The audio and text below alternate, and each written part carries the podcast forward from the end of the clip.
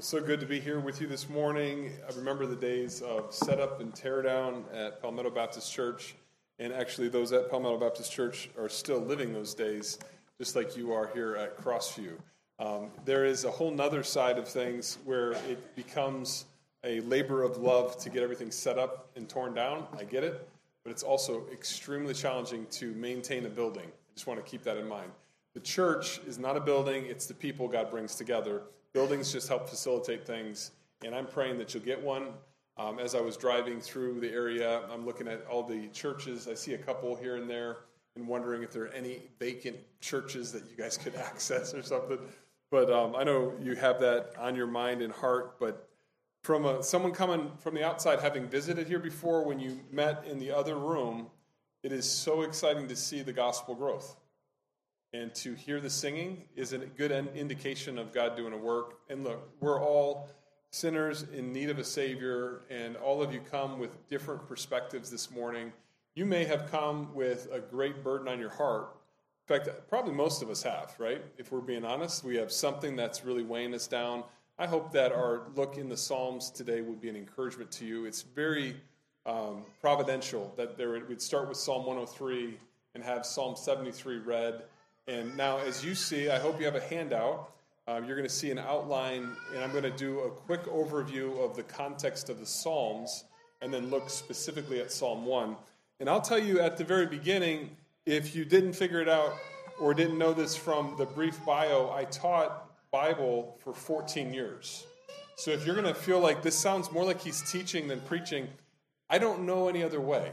Um, I, I, just a, a, teaching preacher or preaching teacher. I don't know how you want to take it, but but uh, without apology, again, I'm just saying I'm just going to share the word, and I hope it's an encouragement to your soul as it has been to mine.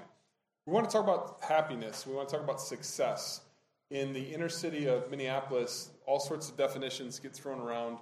Some of them has to do with money. Almost all of them have to do with money. Get a lot of money, you get the American dream. You can get out of there. Some get so much money so quickly they realize that it's not getting out into the suburbs, it's staying put and bringing money and buying the cars and having power. And that's only short lived, and it ends up either in death or prison for many there. Um, there's others that will come to church with hopes that they give their $10 and then God would multiply it and it would become $1,000. That's that health, wealth, prosperity gospel thing going on. That's a big deal in the Minneapolis area. And you may be coming saying, if I come to church and I sit under the preaching, the teaching of the word, perhaps God will do something in my life to change me and make my life better. I can guarantee you this that God is here to give us life and life more abundantly. That's John 10 10. Does that look like health, wealth, and prosperity? No, not always. Could it? It could. But his primary blessing is to you spiritually, to give you a perspective of peace and purpose and a direction. So I want to talk about Psalms and try to understand it. Finding lasting success is where we're going to end up in Psalm 1. But let's start with the first page here uh, of the outline. If you think of Psalms as a book, and I hope you have your Bible so you can look at some of the things with me or on your phone, Israel's hymn book is the one that is termed the most 150 different songs all compiled together. Songs that could be sung in songs that were sung by Jesus and his disciples and have been, have uh, been sung throughout the centuries with the church. But that is too limited of a definition because, as you see, the secondary definition would be a personal journal. And if you consider the different types of songs recorded in the 150, you'll find psalms of lament, you'll find imprecatory psalms, which would be singing songs of judgment on people you don't like which seems really odd in trying to understand do I have the right to do that if my teacher is ticking me off? Lord, cause him to break his leg or something. No, is the quick answer to that. Um, the New Testament says, pray for your enemies and to those who do things that you don't want done to you. But it's all understanding it within the context of when it was written. Um, there are songs that deal with blessing, as we heard from Psalm 103, which is a great song.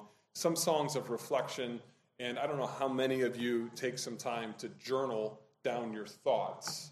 I've heard it's a good idea. You know, really successful people journal every day. You know that? So I've tried to become really successful, and it hasn't worked as well for me. I have so many journals. I have them. If I, I was looking for my uh, computer bag, it's in my car. But I have different. I have probably six or seven, and I'll grab them and write stuff in, and you know. But I don't have that set diary discipline. But if you can get there, it's really, really healthy to reflect. And the Psalms contain all of these. Notice the background, the variety of background. You see that on your sheet. You've got a bunch of different people writing the Psalms. David is the number one author of the Psalms in the book of Psalms. And then you have guys like Asaph, sons of Korah, which even that one, remember Korah and what he did in rebellion against Moses? And yet his descendants, some of them decided, I'm not going that way. I'm going to choose God's way, which is pretty phenomenal. And God used them to write songs. You have Solomon, who's written a couple, Ethan the Ezrahite, and you see lists of the other ones. Even Moses makes it in there. The context, though, of when all of the books were collected, Psalm 137. Okay? So I'm just going to reference it. You could turn there if you wanted to, but in this case, I'll just kind of give you an idea.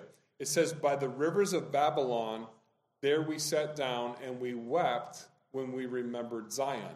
So we have a context of the time frame during exile they're by the rivers of Babylon. They sat down. And it is an imprecatory psalm, which at the end of it, the psalmist says, I don't want to sing your little, I don't want to sing my songs to you, because they said, sing us one of your little ditties. I don't want to do that. Actually, I got a better idea. May someone take your babies and crush their heads on the rock. That's the end of the song. You're like, oh my, okay. That's intense. It gives us a time frame and some would say that it was all collected, all 150 of them put together from all these different authors sometime later on, not something that you would say maybe even Second Temple time. But notice the structure. And if we're trying to figure out who wrote what, let me just show this to you. Look at Psalm 3. Have your Bible open, turn over to Psalm 3. It has a little uh, subtitle, and it says in Psalm 3, a psalm of can someone say it? David, when he fled from Absalom his son. Look at chapter 4 or Psalm 4. Into the choir master with stringed instruments, a psalm of David. You keep going, you have chapter 5, same thing, chapter 6, same thing, and we see chapter 7, same thing, and it goes all that way through 3 through 9, and then we have a, a break where there's no title given to it as to who wrote it. So some of them we don't know the authorship, but I just want you to note that it's important for us as we try to enjoy what success looks like, which I'm going to push you towards spending time with the Lord in a relationship that's real and personal. And how do you do that? You're getting in His Word. Specifically, my encouragement to you is to spend some time getting to know God through the Psalms. Variety of ways to do that, but when we do it, don't just say, okay, I'm going to try reading a psalm today and just randomly pick one. If you, you pick one, start trying to understand who said this? Who wrote it? What was the context of it? So, who said what to whom and why? And then, what does it mean to me? It's, super helpful. But there's a variety of authors, but we also see that there are certain Psalms that go together. If you turn over to Psalm 120, turn over to Psalm 120. We are identifying subtitles here and trying to understand how they fit together. And it tells us in Psalm 120, in the ESV I have, subtitle says a song of ascents. Some of your Bibles are going to have song of degrees. There's different things that are listed, but if you notice from 120 all the way to 134, the same title is given to it. So there's 15 songs that belong together. See that 120, 121, 122, 123, Song of Ascent, Song of Ascent, or Song of Degrees, Song of Degrees. Why are they all put together? Well, if we look at the context, we see they're ascending somewhere, and they're ascending up to worship God in Jerusalem. So some believe it's a record of the songs sung as they walked up to the city. Others would say there are 15 steps. I think this is a little bit of a stretch, but they'll say there are 15 steps leading into the temple, and at each step they would stop and sing a song. And some of these songs are pretty familiar. Um, I lift up my eyes to the hills, Psalm 121. Where does my help come from? My help comes from the Lord, the maker of heaven and earth. And it says in Psalm 127 unless the Lord builds the house, those who build it labor in vain. So a lot of these familiar ones, they all go together. I've also thought it's really fascinating as you consider the Psalms together as a group. five of the 15 have no author. 10 of them have authorship, five don't, and some will speculate who wrote the collection and put it together, and, and some think uh, King Hezekiah did when he had 15 years of life given back to him when the sundial was turned back 10 degrees. Speculation, but worthy of looking into, understanding who said it, why they said it, and then starting to go, what does this mean to me in connection is really important. The Psalm 22 to 24. Psalm 23 is the most famous one. The Lord is my shepherd, I shall not want, right? So if you look at it in connection, though, Psalm 22, as I have listed for you, it's the shepherd dying for his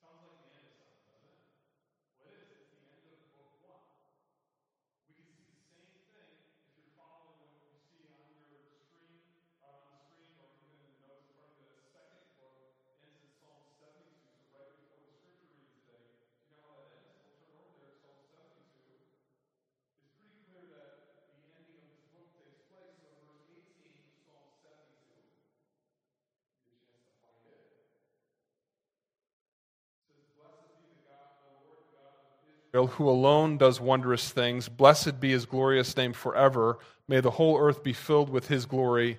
Amen and amen. The prayers of David, the son of Jesse, are ended. That must be the end of a book. So it's pretty clear like that. You don't even, you can see it. And in, in my Bible, I have the beginning on chapter 73. It says book three. So why is it divided into five books? Well, if we look at the content of what's taught, in book one, it's about man. In book two, it's about deliverance. Book three, sanctuary. We read in book three already from the very beginning about until I went into the sanctuary, and there I understood their end. Um, Psalm 8 is a really popular one that talks about the heavens declaring the glory of God and demonstration uh, of, of the man being the pinnacle of all creation. Psalm 19, heavens declaring the glory of God deliverance, a, a, a deer panting at the water brooks for water, so my soul pants for you. I want to be delivered to you. Psalm 42. Uh, the wandering in book 4 from Psalm 90, and I think 92 is a great one. How long are our days? Well, Lord, teach us to number our days, that we may apply our hearts unto wisdom as we wander through. And then, man, the word of the Lord, you can't get better than Psalm 119, can you?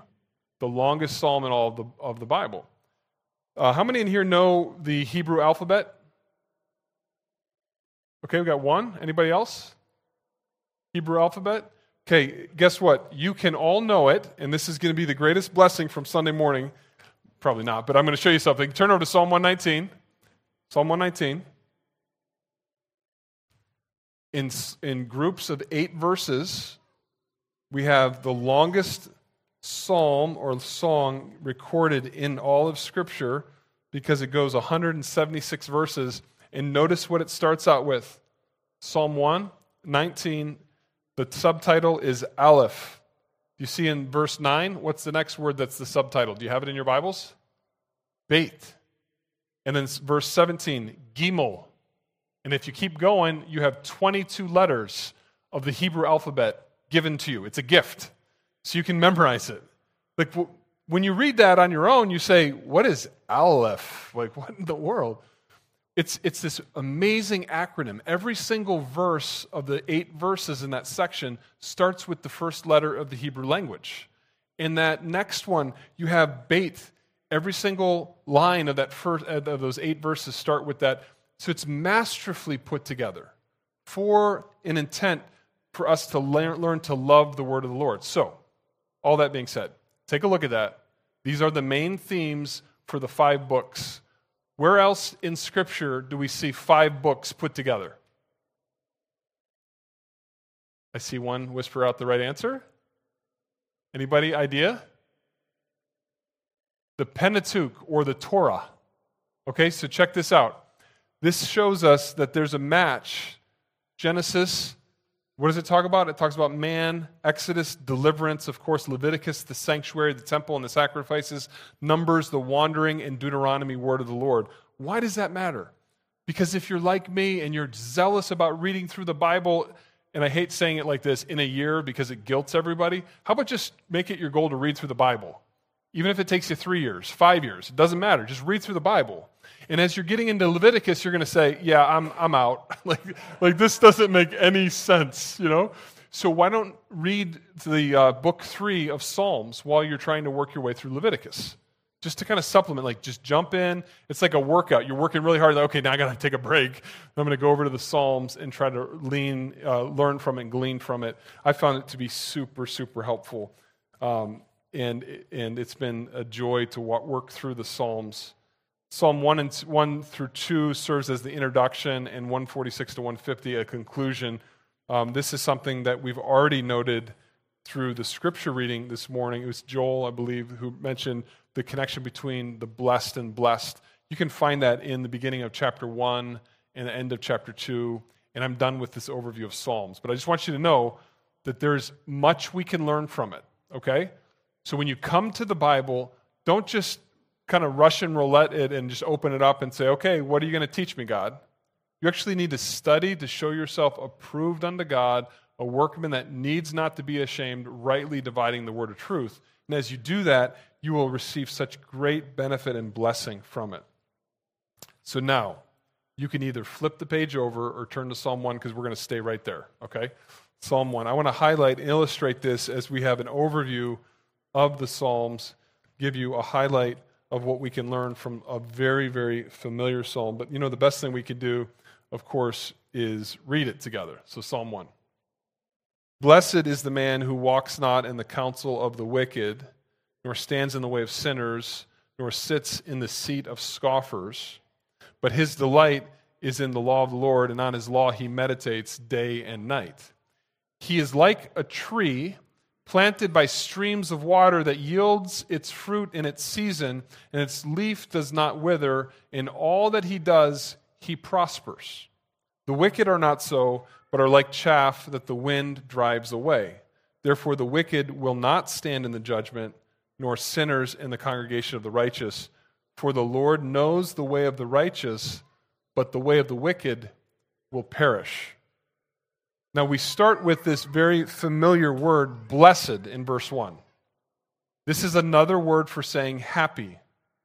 So, happy means fortunate, or from the root word asher, which has the idea of going straight, not deviating from the path, walking, going along, advancing, making progress.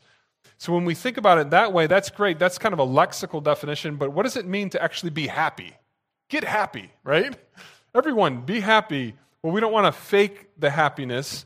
Um, perhaps you would see it as uh, an interjection of different joyful, I am so happy about, and then you name whoever won the football game that you wanted them to win. Like, I'm so happy Alabama won. It didn't look like it in the first half, but they took it and took care of it. Maybe you're happy about a child being born, more important, right?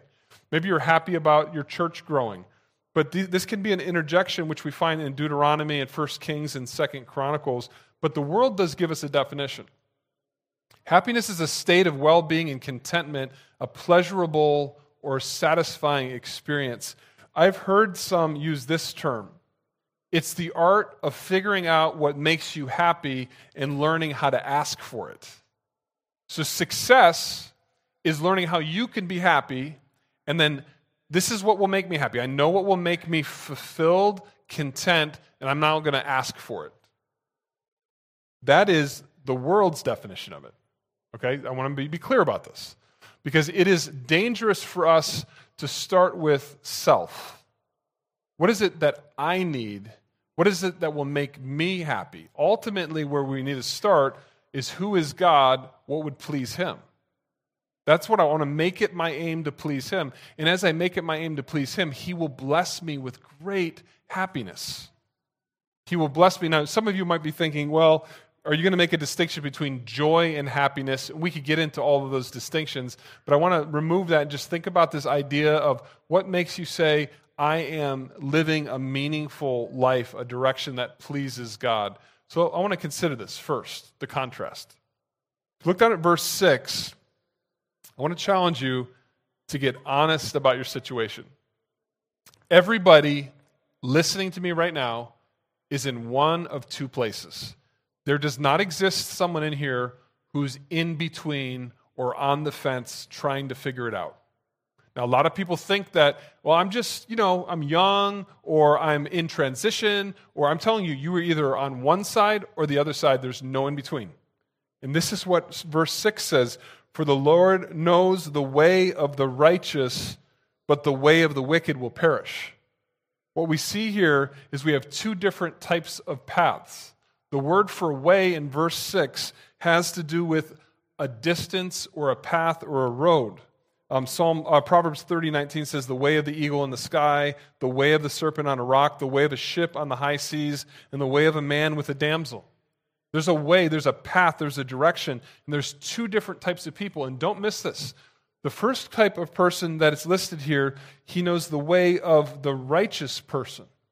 The righteous person here is the singular Hebrew word for man, which is ish. If you go back into verse 1, blessed is the Ish, the man. This is a picture of, or the example of, a godly person.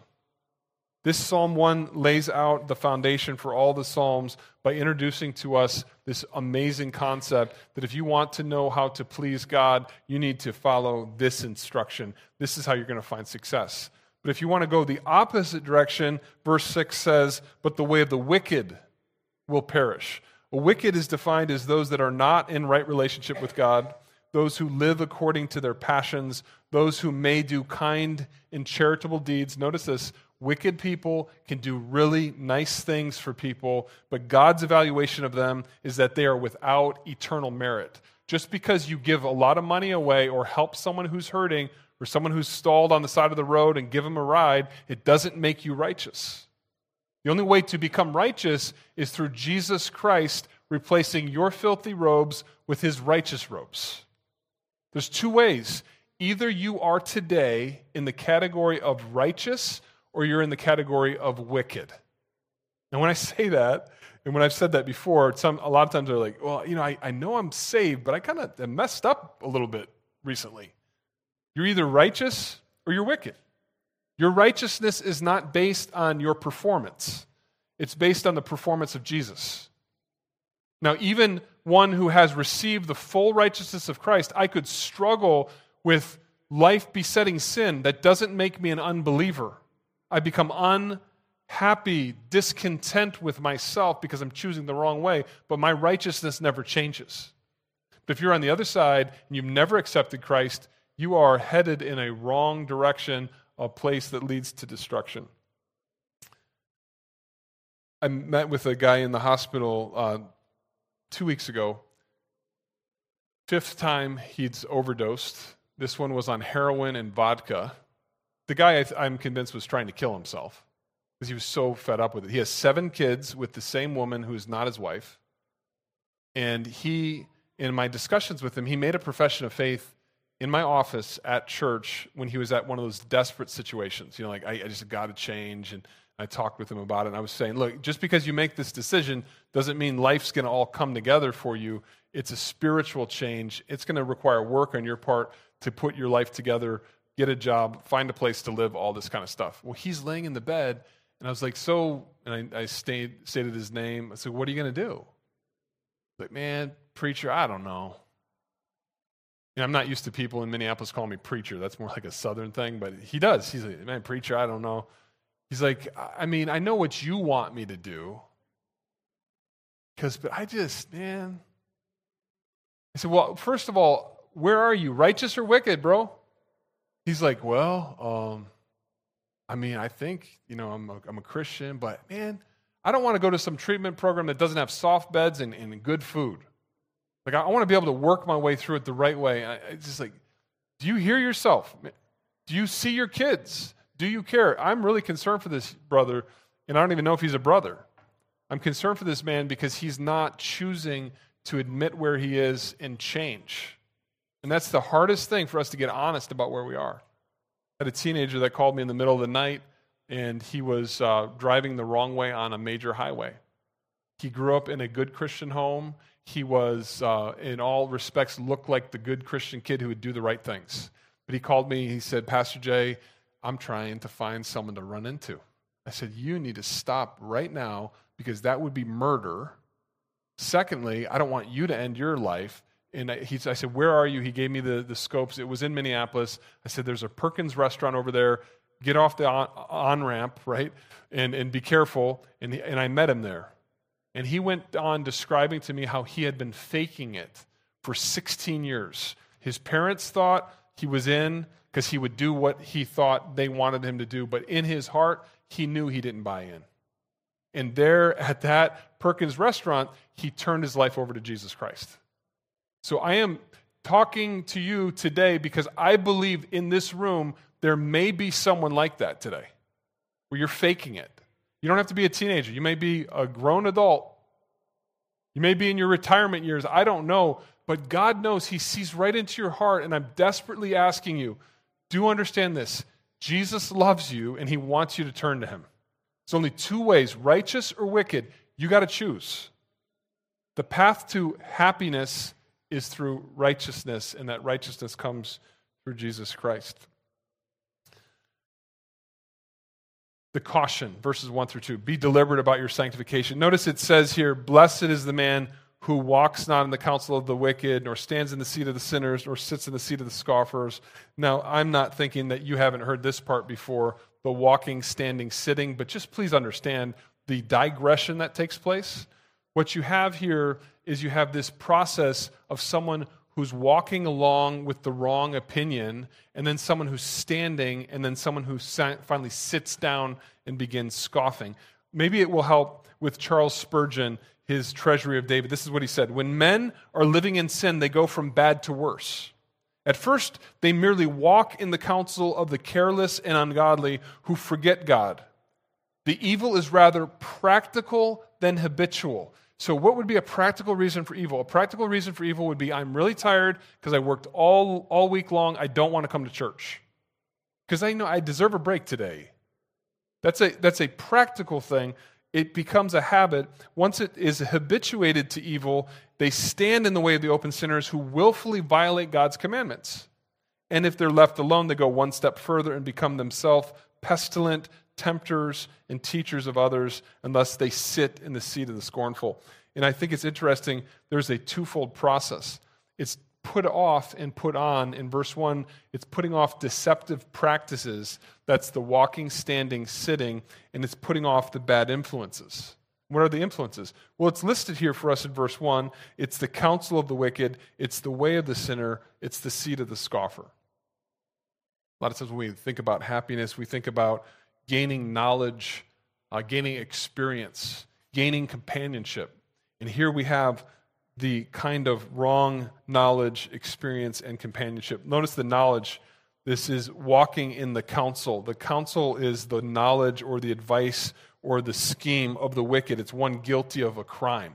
I'm walking with them. I'm standing. I'm experiencing the path or the journey or the road of sinners, one who is inclined to sin, one who bears the blame, or sitting or the seating, the companionship, literally dwelling place, it means, of scoffers, one who is characterized by being so proud and haughty, prone to deride and mock others.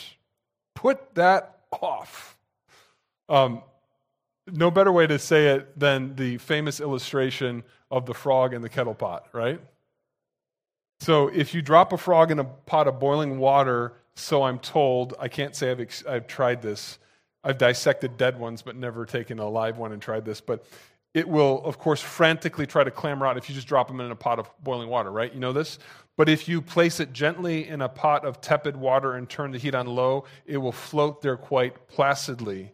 As the water gradually heats up, the frog will sink into a tranquil stupor exactly like one of us in a hot bath, and before long, with a smile on its face, it will unresistingly allow itself to be boiled to death.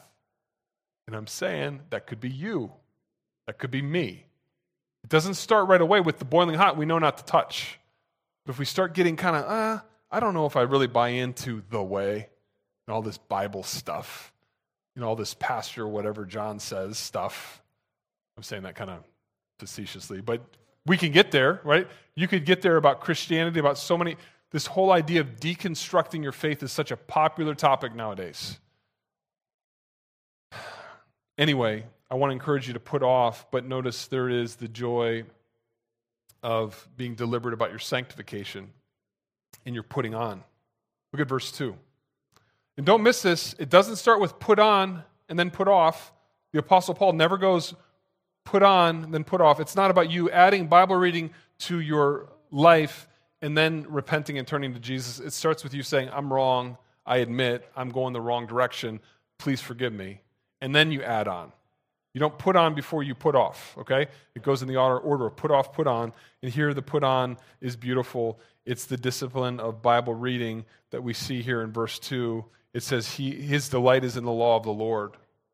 And in his law, he meditates day and night. Notice the putting on here the discipline of Bible reading and reflection. The delight is the joy, the pleasure of something pres- uh, precious. It's the knowledge, the law of the Lord, knowing the instructions. How do we know it? By reading it. How do we put it on? The discipline of Bible reflection here meditate, murmur, mutter, to growl. The idea of the, the cow that's chewing its cud. You're, you're chewing on the law, the Torah, the instructions by reflecting on it day and night. It's an experience, this meditation. It's this idea of speaking to yourself over and over again and, and thinking, okay, what is it that I just read? What does it mean to me? How does it relate? The companionship is actually knowing God. That's the beauty of it. So, okay, I'm asking you to consider two ways the way of the righteous, the way of the wicked. There's two paths that you can take when it comes to getting right with your holiness, your walk with God. Your right with holiness is put off your sin, wrong people, wrong practices, and put on Bible reading, Bible reflection. Just a quick question How are you doing in that category? Are you reading something in a disciplined way, trying to take in the Bible? If you're not, YouVersion has over 200 different Bible reading programs that you could use. The one that I found recently is an overview of the Bible that could be read by reading one chapter a day, it gets it done in three years, like I talked about. And it gives you in Sunday, it gives you the poetry section. On Monday, it gives you his historical section. It, it works through the different sections of the Bible, and you mark it off. That's what my kids are doing right now. I want to encourage you to have something, do something. You say, okay, yeah, I know that. Well, let me see if you um, couldn't do anything but feel the Bible and read it that way because you were blind, you needed Braille, how, how aggressive would you be at reading the Bible, right? Um, this is uh, astounding. I hope it's an encouragement to you. There's a picture of the Bible in Braille. A man in Kansas City was severely injured in an explosion. Evangelist Robert Sumner tells about him in his book, The Wonders of the Word of God. The victim's face was so badly disfigured, he lost his eyesight as well as both hands.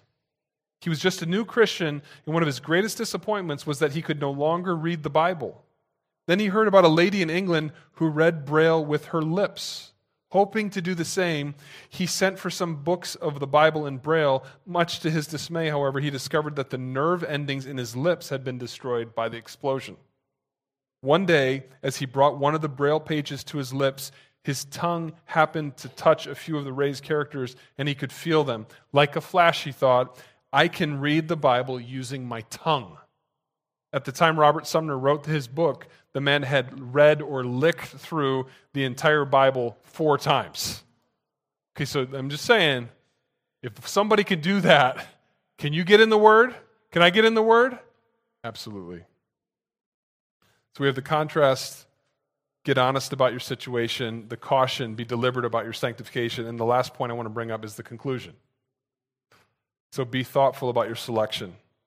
So you can and I can enjoy meaning and purpose in life. Look at verse 6. For the Lord knows the way of the righteous. The word know here has the idea of yada, which is this concept in the Hebrew of observing and having insight.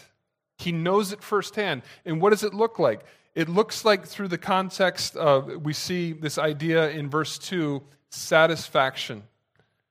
It says, But his delight is in the law of the Lord, delight taking pleasure in really understanding, man, God, you're good by the time I'm spending in the Word. The security, this is powerful.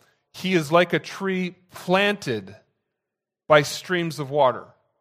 So, what I would love for you to consider is first, you could circle the fact that it's streams with an S. So it says plural streams, not just one stream, multiple resources as we dig into the word. But the fact that we're planted, this is a, probably better translated as transplanted.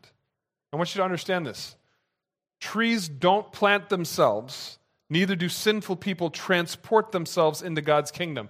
Salvation is his marvelous work of grace. God is the one who plants you. So when he calls you, he seals the deal. And you can see this demonstrated in Isaiah 63, 1 through 3, and Matthew 15, 13. But it is a great joy when I think of the security as I'm feasting on God's word that I can have satisfaction in Him. I can find great happiness in spending time with Him, and I can be absolutely secure. And notice the success that's found. It says, it says that it yields its fruit in its season. I love this in its season thing. First of all, fruitfulness is guaranteed because I'm spending time with God. And it says in its season, which means I just need to be patient. I need to wait. Sometimes I, I want to be further along. A lot of times, I want to be further along than where, than where I am. Just be patient and allow the work of the Spirit to do something that transforms you. And He can do that. Leaf doesn't wither. I think there's also an, a picture of attractiveness in this idea of success and being patient in the process. The opposite, of course, is that we have the side of experiencing failure. In verses 4 through 6, notice verse 4 the wicked are not so, but are like the chaff that the wind drives away. Literally, not so the wicked, not so the chaff. It's a frequent Old Testament word picture of worthlessness. Harvest time for the uh, unsubstantial, without value, something that when you beat the wheat, it floats up. And it produces frustration. You want to head the way of the wicked, you're going to be frustrated. You want to head the way of the wicked, you're going to find humiliation. Don't, don't, forget, don't notice, um, forget to notice in verse 5 the wicked will not stand in the judgment. Notice how the very beginning of the chapter starts with walking, standing, sitting. Well, here it ends with this idea of sitting. So the contrast here, it seems to imply that the wicked and the sinners who transition to the scoffer, the sitting position, have no hope of returning up from their seated position. It has the idea, also a reference to the difference between what will happen today in this church, where I can say to you, you got two choices, wicked or righteous, but I can't tell apart from spending time with you and maybe seeing fruit or lack thereof. But in heaven, it's going to be abundantly clear because only those that truly believe are in, is really what happens. In verse 6, it says, For the Lord knows the way of the righteous, but the way of the wicked will perish. That's damnation. Perish, to be lost, to lose oneself, to wander, to be destroyed. I'm telling you, this is serious business. And I want you to join me in experiencing the great joy that God intends for all of us. So here's my application I want to encourage you to be honest about where you are right now. Like, where are you today as you're hearing me bring this up? I'm, I'm landing this plane right now. Think about this. Where are you? Are you righteous or wicked? Avoid the frog in the kettle pot scenario. You may actually be boiling right now. You don't realize it. If the Spirit of God is whispering inside of you, yeah, that is me. I want to encourage you to repent and turn to Him. You can do that right now. The second thing I encourage you to do is to be deliberate about your sanctification, your holiness, your process of becoming more like Christ. Don't miss this again. Put off first, put on second. That's just the way it works. But Christ is the one who enables you to put on the victory. He's the one that arms you so that you can go into the battle. So find hope and joy and security in that. And then finally, be thoughtful in your selection. Enjoy God by delighting in His word and exchange your wickedness for Christ's righteousness. I have found uh, a wonderful app um, through biblicalspirituality.org. It's reading the five Psalms of the day, and it's something that you can get on your phone if you want to go through the process of reading through the Psalms and taking them in in a systematic way. I've also read uh, Read the Bible, um, and it has a chapter in there about how to pray through Psalm 23 and the other Psalms. That has been a tremendous benefit. But just dig in and enjoy God as you enjoy Him through the Word. Let's pray together. God, help us to know you more through our journey through the Psalms, and particularly Psalm 1. I pray, God, that you would draw out those who have been playing the game and have been faking everybody else out, but they know. I pray that they would turn to you. Help the rest of us that have turned to you to be humble and be ready to put off sin and to put on Christ likeness. Help us, God, to enjoy you by spending time with you. So bless us as we persevere to honor you in this way. In Jesus' name, amen.